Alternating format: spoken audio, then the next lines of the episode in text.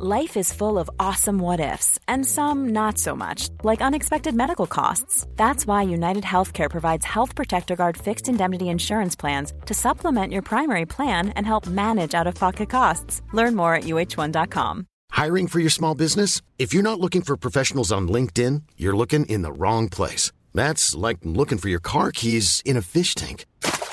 LinkedIn helps you hire professionals you can't find anywhere else, even those who aren't actively searching for a new job but might be open to the perfect role. In a given month, over 70% of LinkedIn users don't even visit other leading job sites. So start looking in the right place. With LinkedIn, you can hire professionals like a professional. Post your free job on linkedin.com slash people today.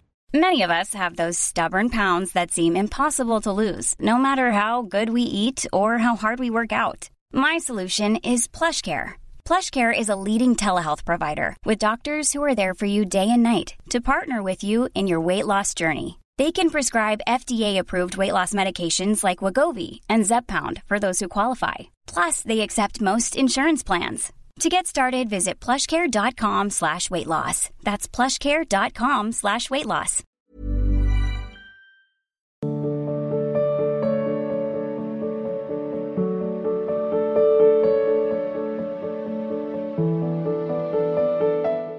Sanjeev Khanna ji अधृच ऋतिज, इन तीनों के एक जैसे प्रश्न गुरुदेव, आपके चरणों में कोटि कोटि प्रणाम।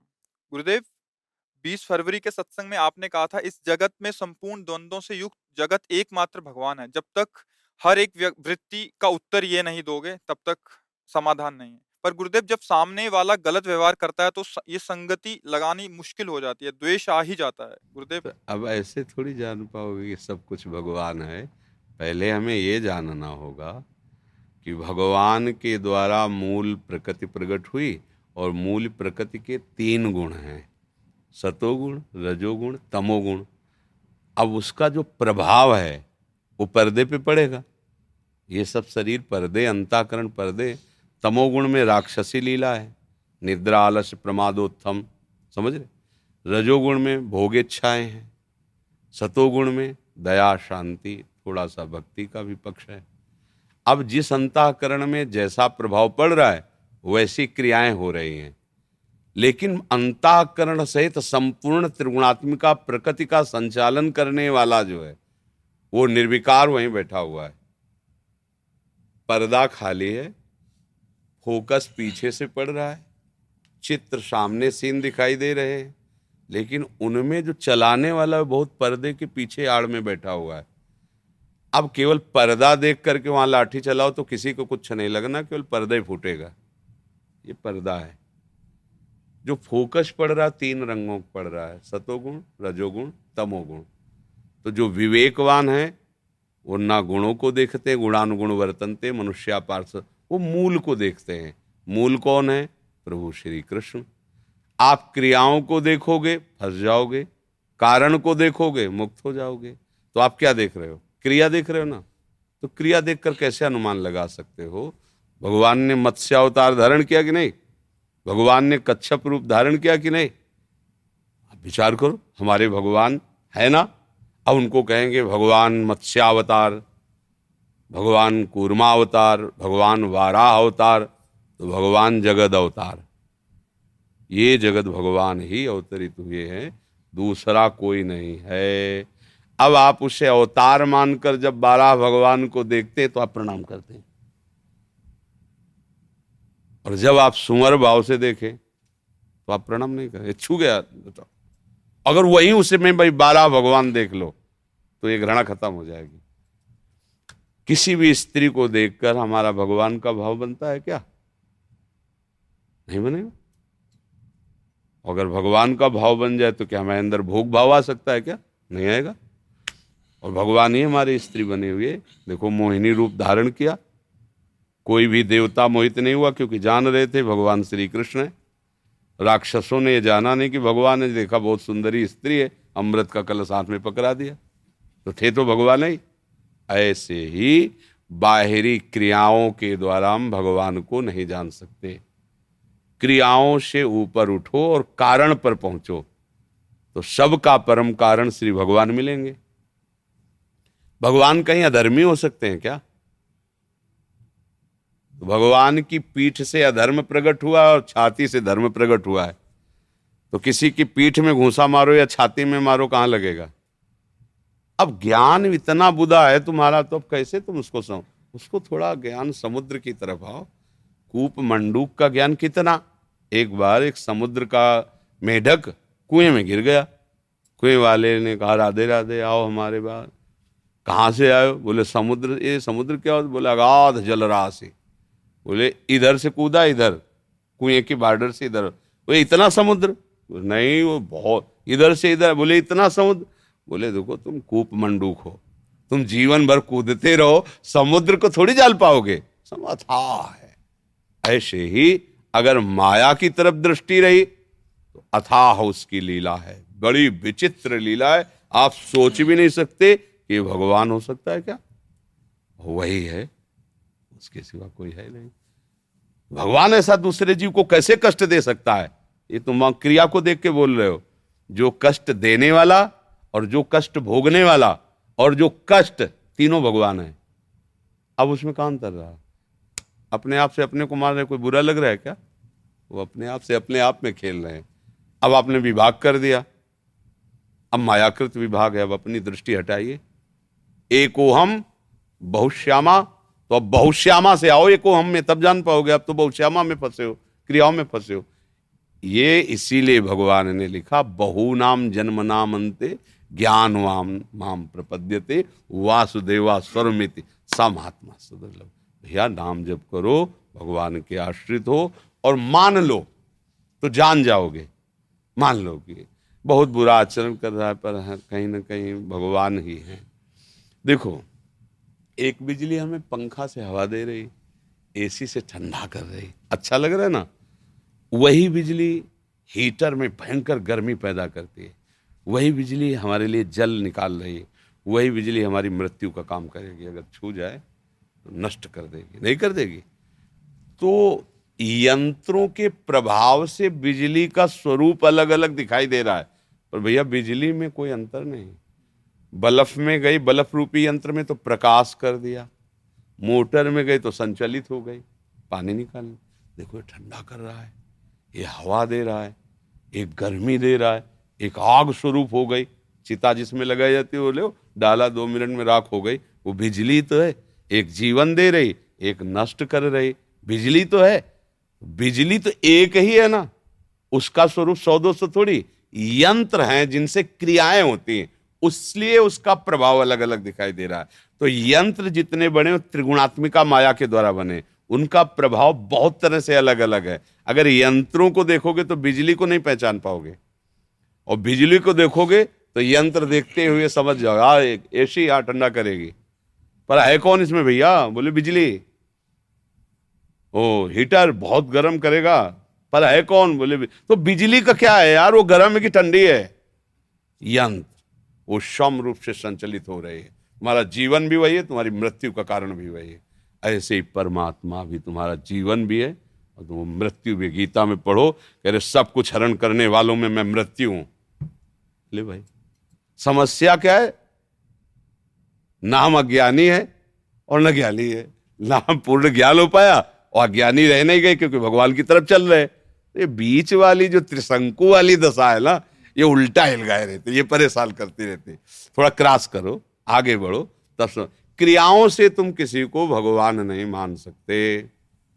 यही बात तुम्हारी नहीं, जो सबकी बुद्धि है। या देवी सर्वभूतेश बुद्धि रूपेण संस्थिता नमस्त नमस्त अब भगवान शंकर ने जे ही देखा, भगवान श्री राम हे खग, हे मृग, हे मधुकर श्रेणी, तुम देखी सीता मृग नैनी हाशियाजू और अश्रु प्रवाह कर रहे अंबाजी ने देखा कि भगवान शिव ऐसे कर जय सच्चिदानंद परम धाम प्रभु की, एकदम ऐसे। अंबाजी ने कहा कि भगवान शिव तो सर्वज्ञ है। और सच्चिदानंद कह के भगवान शिव प्रणाम कर रहे और ये सर्वज्ञ होते तो हे खग, हे मृग, हे मधुकर श्रेणी, तुम देखी सीता मृग नैनी लताओं से, वृक्षों से, पशुओं से पूछ रहे हैं तो सर्वज्ञ कैसे? वो सर्वज्ञ नहीं तो भगवान शिव कैसे प्रणाम कर रहे सच्चिदानंद कह के? बुद्धि किसकी? जो सबकी बुद्धि है, उनकी बुद्धि में संशय आ गया। भगवान शिव समझा रहे ना ना मुनि धीर जोगी, सिद्ध संतत विमल मन जय ध्या वो परम तत्व भगवान श्री राम है। अंबा के मन में बैठ नहीं रखे। परम तत्व है तो पूछ क्यों रहे हैं? अगर परम तत्व नहीं तो शिव जी कैसे प्रणाम कर रहे हैं? क्योंकि शिव जी स्वयं भगवान सर्वज्ञ है। भगवान ने कहा, देखो, ज़्यादा तुम्हारी बुद्धि अगर समस्या में फंस रही तो जाओ परीक्षा लेके देख लो। जो तुम्हारे मन अति संदेह तो किन जाए परीक्षा ले जाओ। अब शिव का आदेश हो गया। माता जी ने सोचा कि सीता जी की खोज कर रहे हैं, बढ़िया सिया रूप रख के जाएँगे तो उनका हाँ सिया मिल गई। ऐसे ही किया। लताओं के बीच से ऐसे निकले सिया रूप में। जो ही भगवान श्री राम की दृष्टि पड़ी तो हाथ जोड़ा, भगवान श्री राम ने, और कहा, वृषभध्वज, भगवान शंकर को छोड़ करके अकेली कैसे फिर रहे हो माँ?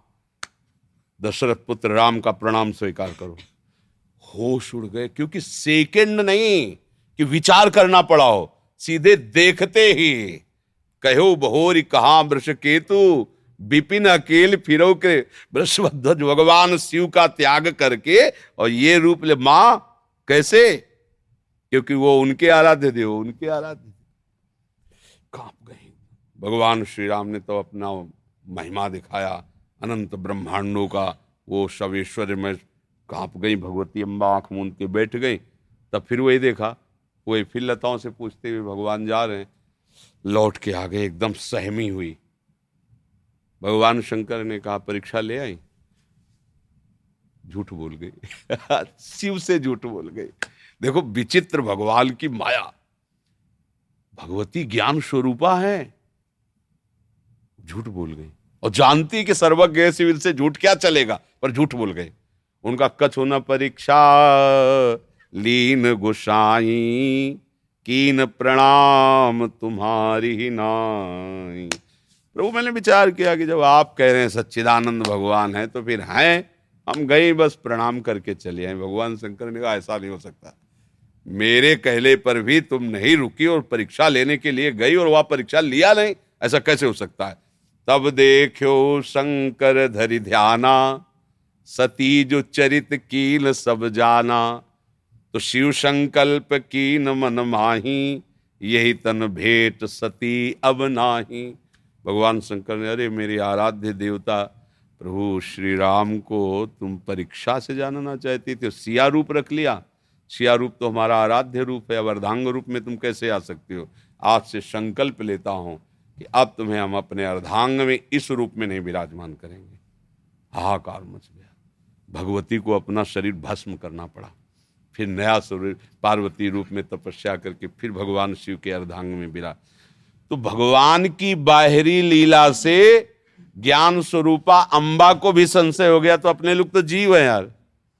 तो ये सब उन्हीं की लीला है। ये बात समझने के लिए ही तो भजन संत महात्मा करते हैं। आप भजन करो थोड़ा ब्रह्मचर्य से रहो बेविचार मत करो, गंदे भोजन मत करो, गंदा आचरण मत करो धीरे धीरे बुद्धि शुद्ध हो तो आपको आभास होने लगेगा। मेरे प्रभु सब जगह हैं। मेरे नाथ बाहरी क्रियाओं से नहीं, बाहरी क्रियाओं से किसी को भगवान नहीं जाना जा सकता, भगवान को भी भगवान नहीं माना, बाहरी क्रियाएँ। दुर्योधन माना भगवान? नहीं माना? और भगवान है तो बात सुनो हम कारण पर वो, कारण पर दृष्टि ज्ञानी की होती विवेकवान की होती है। बहिर्मुख की क्रिया पर दृष्टि होती है। तो कारण पर दृष्टि सबके कारण प्रभु हैं, सबका परम कारण प्रभु है। उनका भजन करो धीरे धीरे जान जाओगे। अच्युत आनंद, बिहार से। राधा वल्लभ श्री हरिवंश महाराज, श्री, आपके चरणों में कोटि कोटि प्रणाम। महाराज जी, मैं एक छात्र हूँ और पढ़ाई के साथ साथ आपकी कृपा से सत्संग सुनता हूँ और नाम जप भी करता हूँ। महाराज जी आपने एक सत्संग में बोला था कि मेरी वृत्तियाँ मानना ही शरणागति में कलंक है। महाराज जी, शरणागति कैसे पुष्ट होती है? महाराज जी, मेरे को इस बात की समझ नहीं है, आप कृपा करके समझाने। जैसे का से पढ़ाई शुरू होती है, ज्ञात अक्षर पूरे होते हैं। शरणागति भी वचन से प्रारंभ होती है और आत्मसमर्पण में पूर्ण हो जाती है। जो ये वचन है कि मेरी वृत्तियाँ भी नहीं है आत्मसमर्पित शरणागत की बात है।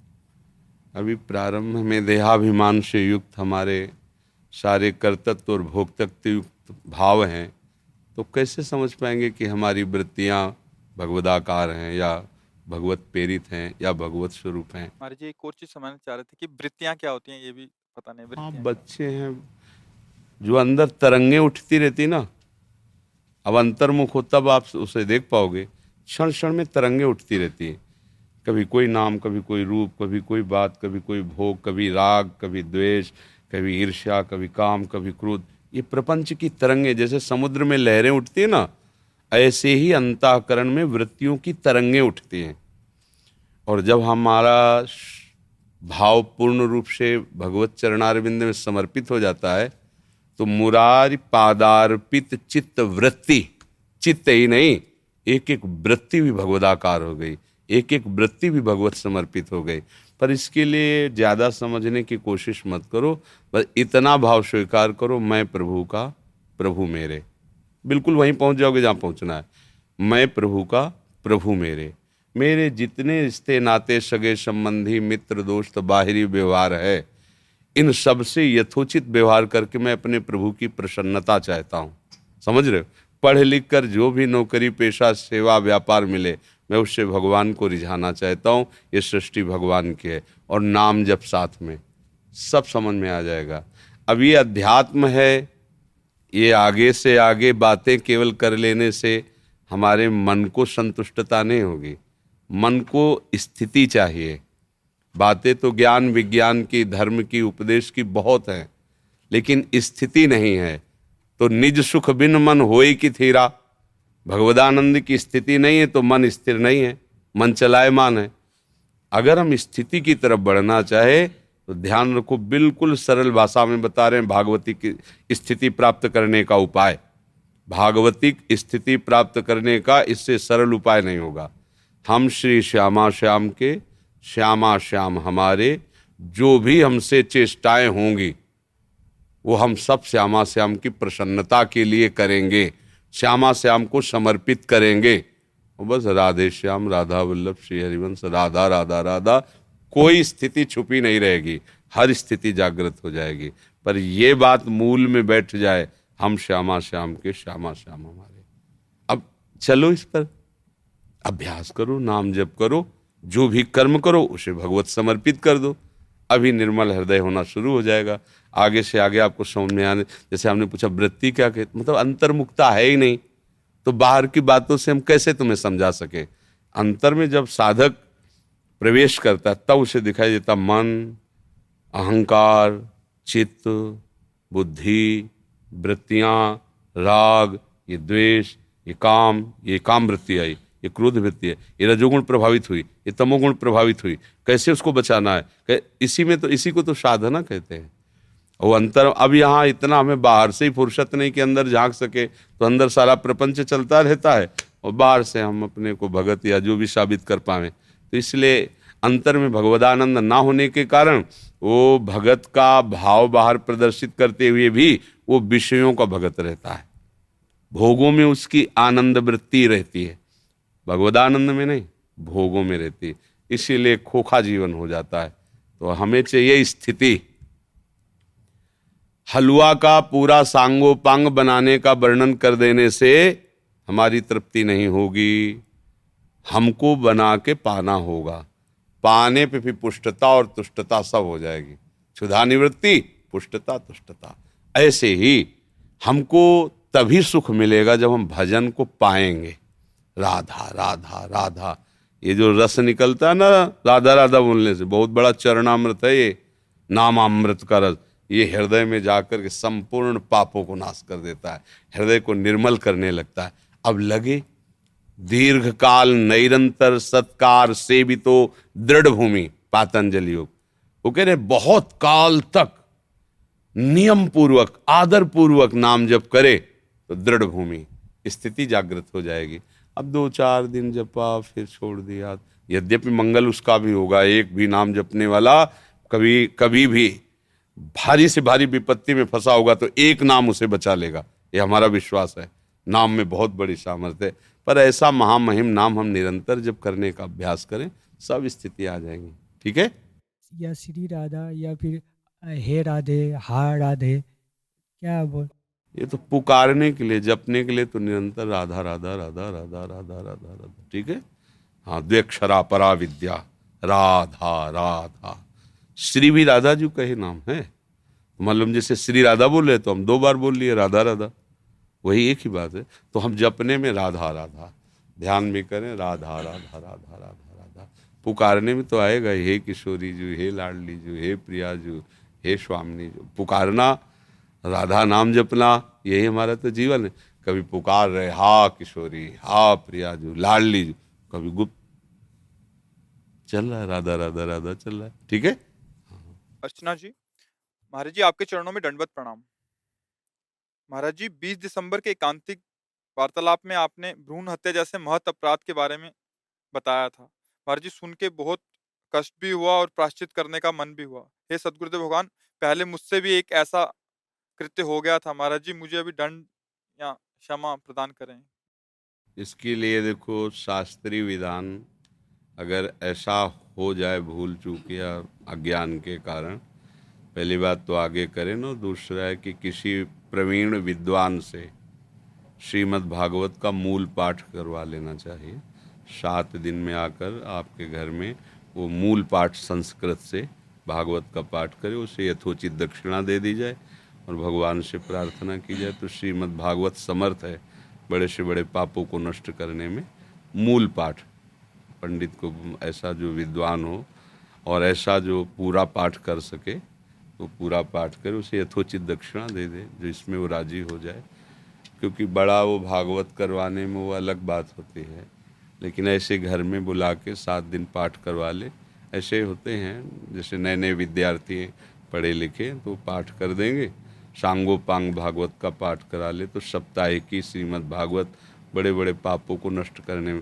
ये भ्रूण हत्या कोई साधारण पाप नहीं है, बहुत बड़ा पाप है और बड़ी दुर्गति हो जाती है। मतलब बहुत ये माताएँ, बहनें इन बातों को ध्यान नहीं देती और घर वाले भी लोग दबाव डालते हैं, ऐसे कार्य नहीं करना। और कहीं गर्भ में कन्या है, फिर उसकी हत्या, ये तो और बहुत बड़ा पाप हो गया। क्योंकि ये हत्या मतलब तुम्हें क्षमा नहीं करेगी, भोगना पड़ेगा, बहुत कष्ट मिलेगा। ये भगवान की, जो सृष्टि विधान की, ये विरुद्ध आचरण वृत्तियाँ लोग समझते हैं कि हम पिता हैं तो हम अधिकारी, हम जो चाहे कर, अरे तुम अपने शरीर को नहीं कर सकते। आप अभी मरने का नाटक करो, हम आपकी रिपोर्ट करते हैं, अभी आपको सजा हो जाएगी। अभी आपको बंदी बना के सरकारी आदमी ले जाएँगे। आदमी आत्महत्या कर रहा था तो आपको दंड मिलेगा कि आप अपने आप अपना शरीर नष्ट है, फिर दूसरे के शरीर कैसे नष्ट कर सकते हो?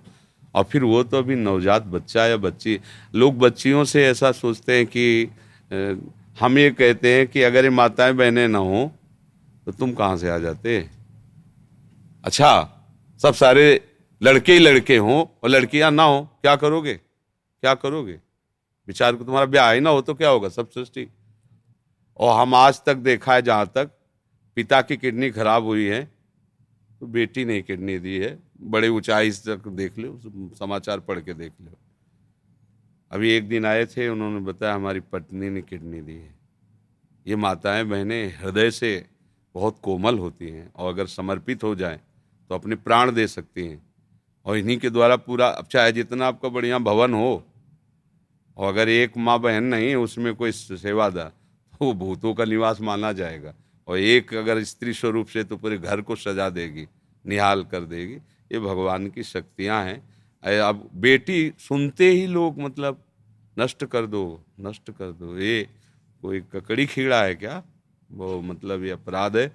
अगर भूल चूक से, अज्ञान से हो गया है तो श्रीमद् भागवत समर्थ है।